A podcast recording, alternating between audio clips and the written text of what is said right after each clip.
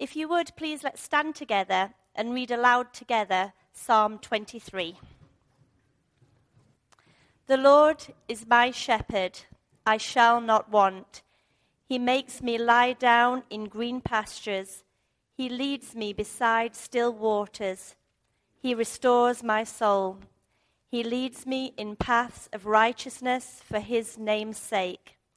Even though I walk through the valley of the shadow of death, I will fear no evil, for you are with me. Your rod and your staff, they comfort me. You prepare a table before me in the presence of my enemies. You anoint my head with oil. My cup overflows. Surely goodness and mercy shall follow me all the days of my life, and I shall dwell in the house of the Lord forever. This is God's word. Powerful to read that together. Yahweh, the I am, is my shepherd. I shall not want.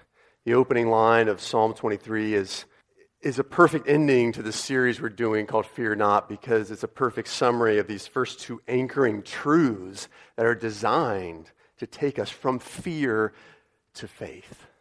The I am, the Yahweh, Yahweh, is the one who made our galaxy, which is one of a cluster of 19 galaxies. And our galaxy is a host to more than 100 billion stars. Isaiah 40 says of the great I am, listen to this, he leads out each star, each of the over 100 billion stars, he leads them each out by name. That's a, that's a lot of names. And yet, this, this awesome I am takes on the job that embodies complete servanthood, which is looking after us, looking after you and I. Of all the farming jobs to take on, any would be preferable to a shepherd. Planting, not so bad, right? You take some seeds, you scatter them, you let the sun and the rain do its uh, photosynthetic work, right?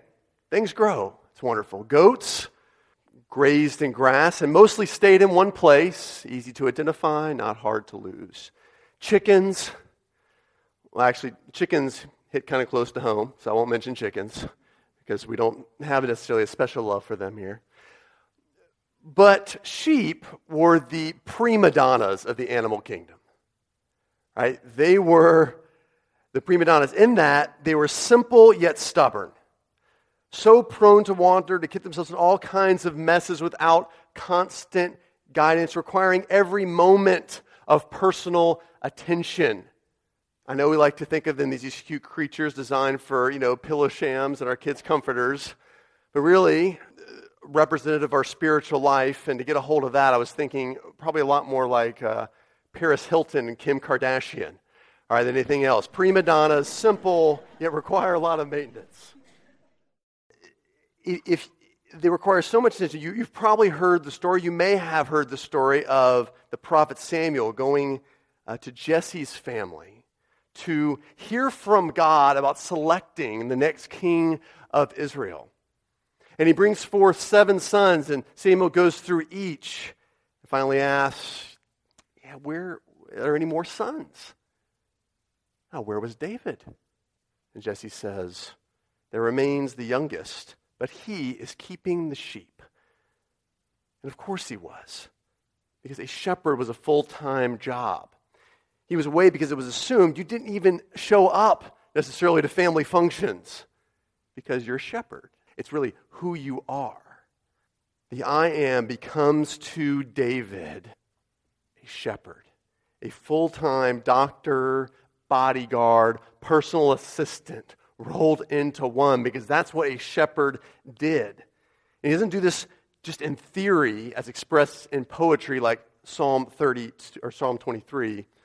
He becomes a man and to heal those in his midst, to protect those he was around, to serve those whom he cared for, and says of himself, I am the good shepherd.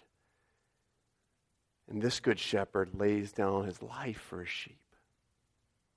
And in knowing this, we, we, we, we recognize in Jesus Christ that God doesn't necessarily remove all the potential dangers that cause us fear, but in Jesus, we can be assured that He's always with us. And that is a good that can never be taken away. We're also told that because of this, we shall not want. And we don't lack for anything. It's a beautiful line here because it has double meaning. We don't lack for anything, and yet we also don't need to yearn for more because we don't lack anything. I don't need more or less. I don't need more of what I deem good, nor do I need less of what I think bad circumstances. That means my shepherd's in charge and everything is gone according to plan. Even our bad things turn out for good. We learned that truth last week. And this morning represents our, our third anchoring truth, designed to take us from fear, worry, anxiety to faith, to trust. And that is the best is yet to come. The best is yet to come. We get the opportunity this morning to walk through what one of my favorite preachers, Charles Spurgeon, called the pearl of the Psalms. It's beloved, it's treasured, it's cherished. It's deep. Psalm 23 is used in such movies as V for Vendetta, True Grit, The Titanic, and even I found out The Terminator. Uh, Psalm 23, which is humorous. I don't remember Schwarzenegger saying, you know, the Lord is my shepherd. I don't need anything. I don't. sure, if I went back and looked, maybe I missed that one. It's used by various artists. I mean, diverse artists, as diverse as Bobby McFerrin and Megadeth, Pink Floyd, and Marilyn Manson. Yeah, I agree. Must be the death part. And of course, who can forget Coolio? Uh, and I got to confess, all week when I, when I looked at uh, verse 4 here of Psalm 23 in particular, I couldn't help it was almost like a knee jerk response. 1996 just came out of me as I said, I walk through the valley of the shadow of death. I take a look at my life and realize there's nothing left. I've been lasting and blasting so long. Even my mama thinks that my mind is. I, I just, I couldn't help it. There it was. Predates or outdates, some of you, but so many ways this psalm is loved and cherished and used and known. But for most of us, it's been used primarily to bring comfort to bring comfort in times of mourning and death. It's a shame because Psalm 23 is actually far more about life. Psalm 23 is meant to demonstrate God's strong and loving oversight throughout all the seasons of our life. All the seasons of our life with Him. We see in Psalm 23, don't we hear? I think and we're going to get to see this morning the rhythm of life between a sheep and shepherd the early springs in the lowlands, taking the sheep up through the valley to the higher plateau to graze in the summers. That's the rhythm of a sheep's life and a shepherd who leads them. And the rhythm of our life as well between us and God. The beginning, the valley of darkness, and finally the higher ground. It's even very typical and emblematic of a day for us. That we're meant to feed on God in the mornings, still waters for the turbulence of our day, for the dangers that lurk during the day, and finally celebrate Him and what He's done in the evenings, right? And so we see this rhythm of life with God here in Psalm 23. So I want to ask as we're going to walk through each season in life with God, that you identify which season of life you currently find yourself with God. And what we'll do is I, I want to touch on the different fears we experience in each of these seasons and encourage that no matter where you are, no matter where you are in your journey with Jesus, the best is always yet to come. So, first, season one is the beginning. And we see here this in verses 2 and 3. He makes me lie down in green pastures. A relationship with God actually begins with rest. Begins with rest. For uh, sheep to find rest, it takes an extraordinary arrangement of circumstances for them to actually lie down in green pastures and sleep. Now, I, I, I, took a look this week at a little book, a great little book called A Shepherd Looks at Psalm 23, written by a guy named Phillip Keller. And he's actually was a shepherd. And uh, he, he wrote this wonderful little book, so I'll be referring to it throughout. And he says that for a sheep to lie down to rest has to be free of fear because of the social behavior within a flock has to be f- free from social friction within the flock. He tries to describe how that works. It's confusing to me, but social friction has to be free of that, free from flies and from parasites and all kinds of nuisances. Finally, he has to be free from anything less than a full stomach. You can see the prima donna coming through here, right, in, in a sheep. God is your shepherd. He has arranged exactly the circumstances you'd require, that you need to find rest in the gospel of Jesus Christ. It's true. This is where I'm finally going to find the rest I've been searching through for my whole life through other means through my job, my career, through, through good deeds, through a family, through a marriage, through another person. It's also a time in this season, this first season in the beginning, of, of feeding, of growth. Right? We read this as we move on here. He leads me beside still waters to drink, right? He restores my soul. He leads me in paths of righteousness for his name's sake. It's also a season of rejoicing in your restoration. He restores you. This is interesting because literally, if you look in the Hebrew, to restore someone was to turn them back or to turn you back. And that's telling because a sheep that's rolled over is called a cast sheep. It's a larger sheep, usually due to heavy fleece. It's just let its you know, hair grow too long, or it's pregnant, all right, and it wants just to lie down in a hollow to relax. But if it stretches out and lies on its side, usually at that point its center of gravity starts to shift to the point where it will actually roll completely over on its back, on its hind legs, and it will start kicking, trying to get itself back over. And the more it kicks, the worse position it gets itself into, the more helpless it becomes. It needs to be turned right side up, but it can't do anything about it themselves. The Bible uses such words about us dead, blind, lost. The most vivid words we can think of of being completely helpless, on our backs, frantically searching to find rest for ourselves. And yet, the more we look, the more we long. The more we look, the less we find it, the more worried, the more anxious we get, right? When things don't work, to satisfy the soul and give us rest.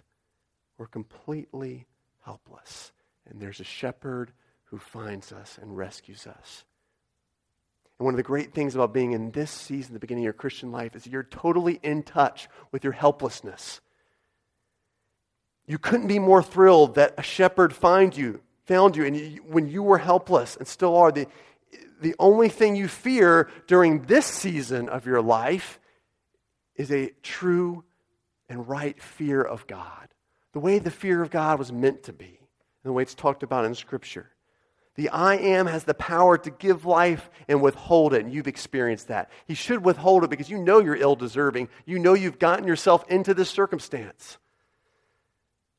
But He's chosen to restore you, and you find this enthralling. It consumes your mind. You want to know more. You want to drink further from the still waters of this good news you don't care that God makes you and leads you and rescues you, and it's all up to Him. That doesn't bother your pride. You know you need this. Make me and lead on, God, to paths of righteousness. Show me how I can follow you now.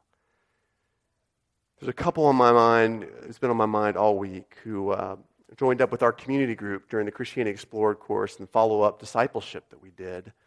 Um, and they came at the beginning of their life with God and eager to grow. They love to ask questions, not for the sake of mere curiosity so much as to know these paths of righteousness. Okay, God, how can I now please you?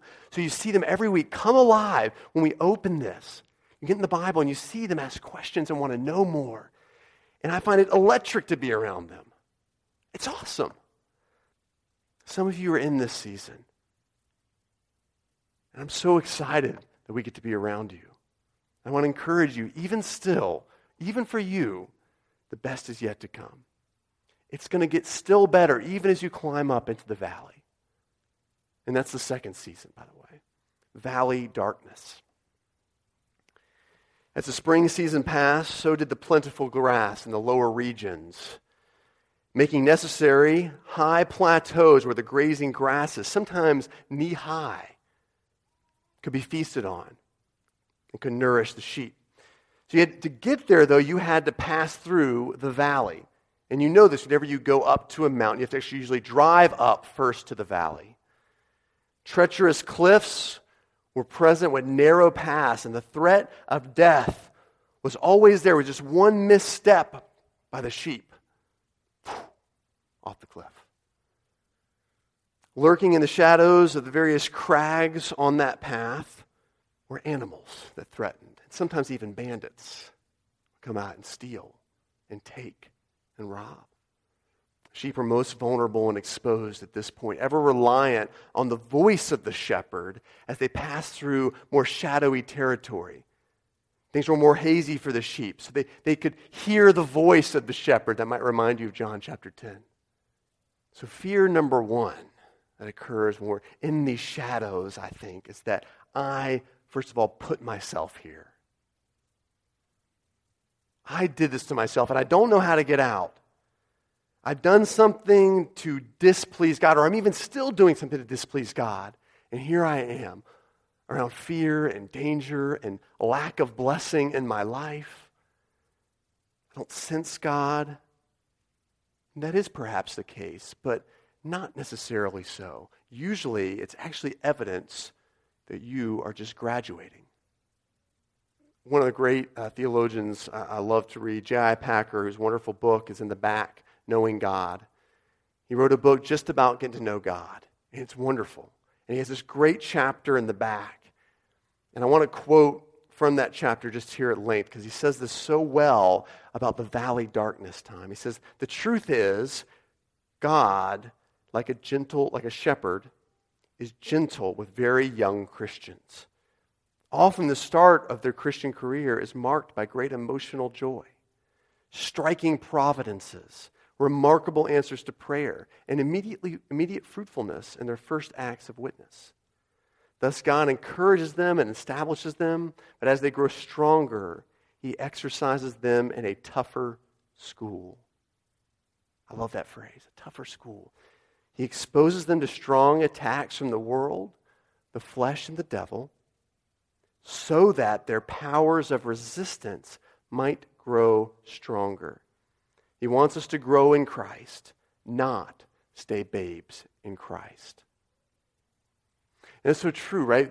If you've ever had kids, especially those of you maybe who might be empty nesters who are here with us this morning, you've seen your kids grow up. What's one of the worst fears you have? Your kids will grow up but never really grow up. Right? That they'll stay babes, that they'll stay dependent. Now, partly that might be because you don't want them living in your, your basement at age 20, 22, 24, 26, and still on your life insurance. I get that as well. But partially it's because you see their lives and you think, oh my goodness, they haven't grown up. That's a terrible feeling. Why would you want to stay there? God does not want you to stay there, He wants you to grow. The Apostle Peter writes in 1 Peter 4 Beloved, do not be surprised then. Do not be surprised at the fiery trial when it comes to test you as though something strange were happening to you. It's not strange you go through the valley, it's God's way of growing you. Another fear we have is, of course, will I ever get out of this valley? Will I ever get out of this valley? Let me just say here that one of the temptations is your getting out of the valley means your life has to look like that Christian on your row or in your community group that just has tremendous influence or seems incredibly blessed in their marriage or by family, in their career, there's fruitfulness. Right? They seem to have this joy. And you think, that's what I want to get to. And I would tell you, friends, your hope is way too low. Your sights are way too low. The hope he gives us a glorified body, to be rid of sickness and sin, pleasure forevermore without fear and without idolatry. A front row seat to it one day encounter the King of Kings. That's the future hope and the great equalizer that heaven is. In fact, Hebrews 6:19 says that this hope of, of this, this being before the King of Kings in the fullness of his presence is a sure and steadfast anchor for the soul. But I want to tell you, I think, and I did not expect to say this when I started looking at Psalm 30, 23, but this is where the passage of the Holy Spirit led me. I think the scariest season of all is the high ground, the plateau. Because when you get up to that plateau, it would seem as if you've arrived. I've arrived. I've finally made it. See, my, my, my heart as a pastor doesn't, doesn't worry as much for those facing adversity. In fact, a friend of mine recently over lunch told me he actually prays for adversity, which might sound strange, but, but he's right. I'll tell you why. Because you draw closer to God through the truth that the best is yet to come. And the Holy Spirit creates in you a longing for that day when every tear will be wiped away. Right? That's when you're compelled to draw near to the truth and the sure anchor of the hope that we have, to be in the fullness of Jesus. So as I see someone go through adversity, I don't fear as much for them. I don't mean to sound callous. I, I fear for the person who feels like and looks like they've arrived. That brings us to season three, the higher ground, as we see in verse 5. The shepherd leads the sheep out of the valley and into this glorious spread plateaus or mesas, often called tablelands. Some of you might be familiar with a little place called uh, Table Mountain near Cape Town. Anyone, know, anyone been there before? Heard it's glorious, seen some pictures. I've heard many great adventures there. That's the idea. It's actually the, the, the, the kind of perfect thought and picture we can get. It's, it's high up but flat. It helps us understand then why the psalmist David here says, You prepare a table before me. Tables are higher up, but flat and safety. So sheep could eat in relative comfort. So sheep have arrived, right? They've gotten to this place in their lives with a no worries lifestyle, right? Now I just get to eat grass the rest of my days. It would seem that way if David didn't drop for us a little clue here in verse 5 that this table is prepared. Yes. Cup overflowing, joy abounding, food all around in the spread, but it's in the presence of my enemies. Shepherd Phillip uh, Keller notes at the tablelands often what happens is crafty predators, wolves, coyotes, cougars, are up on the rimrock, watching every movement the sheep make, looking down, hoping that they will wander from the shepherd. As good as the higher ground is, and as grateful as David is for the goodness and mercy that have followed him all the days of his life, it's not yet a no worries place. Danger lurks there, especially when we say to ourselves, I've arrived, and we wander on our own. As you'll notice at the end of this psalm, it's interesting. But it helps us understand why at the end of the psalm, David breaks completely from the sheep shepherd metaphor. It's sheep shepherd, sheep shepherd, sheep shepherd until we get to the end of verse 6 in the last line. For David, as good as life was, grazing sheep, being a grazing sheep, being a cup runneth over king, there was still something better. Even for the greatest king in all of Israel, who experienced every blessing you can think of, there was still something better. In the last line, David imagines something not possible on this earth. You see, while other people experience honor and blessing and victory before and since, no one other than Levites got to live in God's temple, where he made the fullness of his presence known. It was something reserved only for a certain group of people. And even then, the presence of God was shrouded.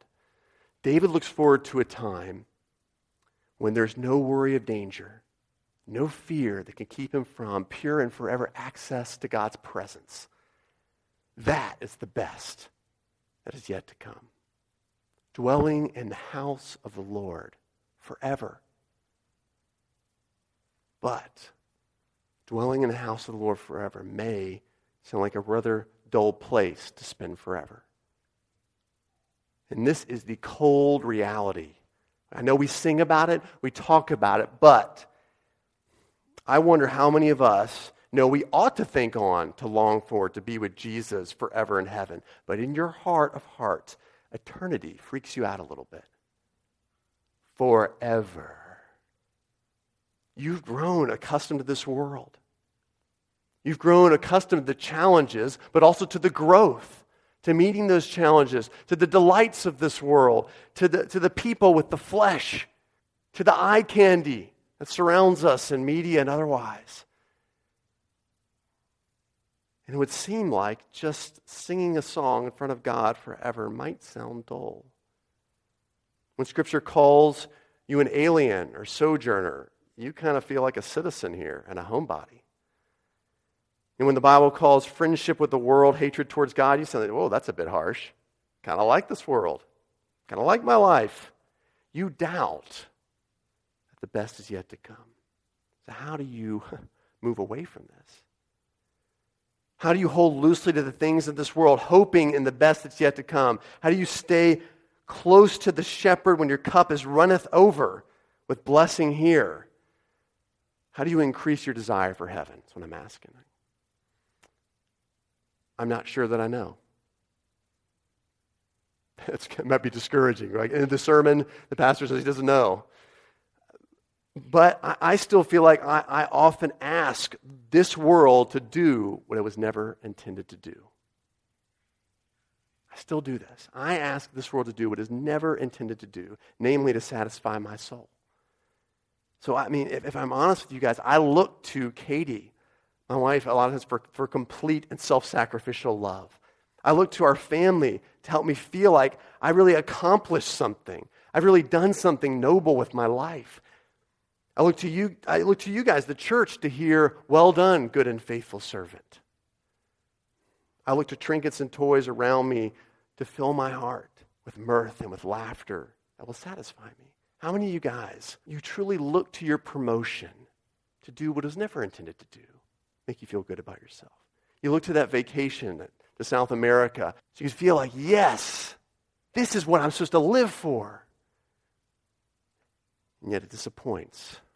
C.S. Lewis said this so well in his amazing sermon, famous sermon, The Weight of Glory. He said, These things are good images of what we really desire, but if they are mistaken for the thing itself, they turn into dumb idols, breaking the hearts of their worshippers. For they are not the thing itself. They are only a scent of a flower we have not yet found, the echo of a tune we have not heard, news from a country we have not yet visited. Do you feel that? They're meant to be hints of heaven. So he goes on to say, if I find in myself a desire which no experience in this world can satisfy, the most probable explanation is that I was made for another world. King David, we have to think about a real person wrote this psalm. It wasn't just put on placards and heard in music, and we've heard it so many times that David knew this by way of experience. God had brought him to higher ground, out of dark valleys and into blessing. But unfortunately, he started to look to the blessing more than he did to the blesser. Then one day on his rooftop, enjoying the grass, enjoying the beauty around him, he looked to the beauty of this world to do what was never intended to do. And so a great danger overtook him on that rooftop. God would restore him. He then looked to his position as king to give him the safety and security from the nuisances of this world. Right? I don't have to be near this, this stuff anymore. And so he ignored and he retreated from engaging the hearts of his children as they sinned against one another. He said, You know what? I'm king. I'm just going to back off, let this run its course. And it ran its course murder, worse, to the point where he even had a son of his plot for years to take over the throne, and he did. He lost his throne. He looked to his job as commander in chief, getting the exact count of his army to make himself feel worthwhile, great compared to other kings. Look what I've done here. Look how many soldiers I have. To make him feel like he's truly successful. Cost in the lives of 70,000 people. God restored him again. God each time said, okay, let's go back to the beginning. I'm going to arrange these circumstances so you're going to find rest in me. You're going to be lying flat on your back and know that you're in need again of a rescuer. Psalm 51 Create me a clean heart, O God. Do not take your Holy Spirit from me. That was because David fell in love with the blessings of this world, not the blesser. Maybe you relate. You keep looking to the world, and then you end up lying flat on your back, helpless, feet akimbo, just trying to get yourself back up. And you look to God finally. And on the one hand, you praise God who's patiently shepherded you through all this, and then puts you back on higher ground with blessing. But at the same time, you'll be grateful when this is all done. Fear, the danger, the sin. That's Psalm 23. David has cycled through enough of this to finally get it. All this life blessing points to the one who gives life and hints, it all hints at a better life to come with him.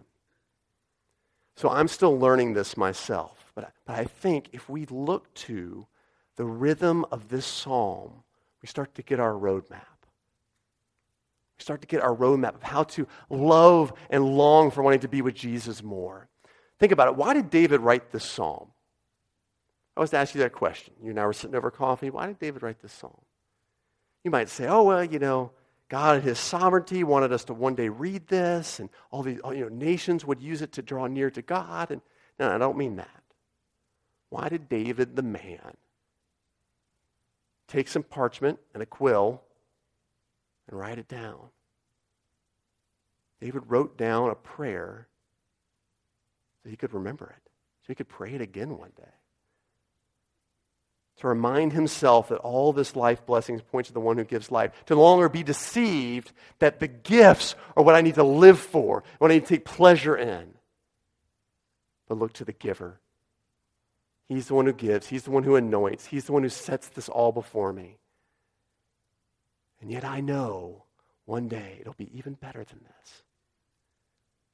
So to enjoy higher ground without worshiping the blessings and rather allow them to create in us a longing for heaven, we would do well, I think, to relate to God during the rhythm of our day with the rhythm of David's prayer.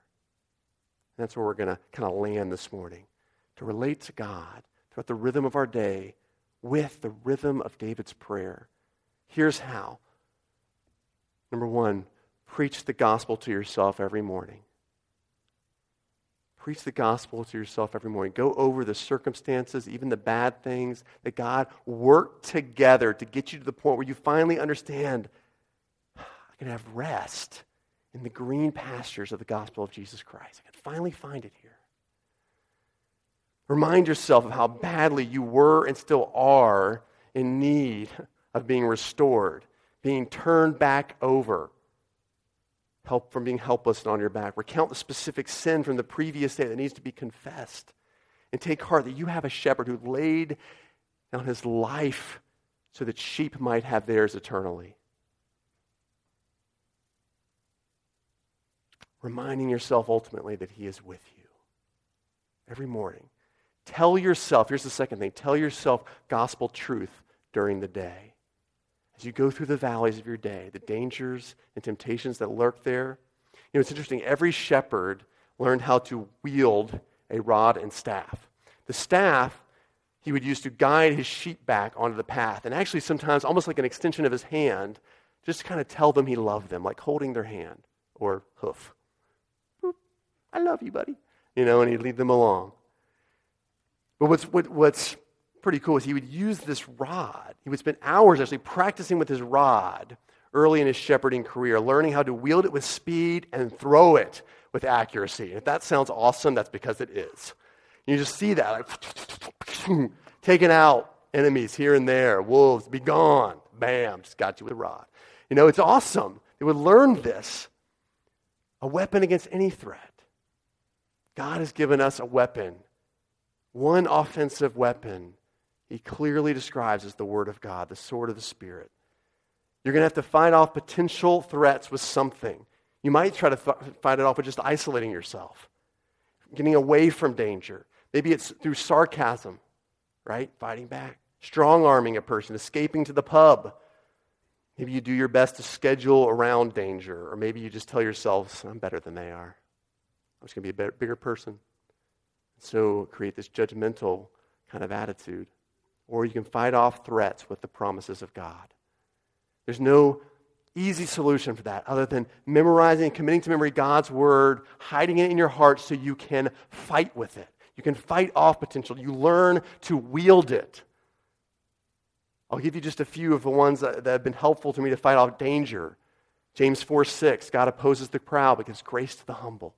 In moments where it's tempting to respond back with, but I am, but I did, God opposes the proud, gives grace to the humble.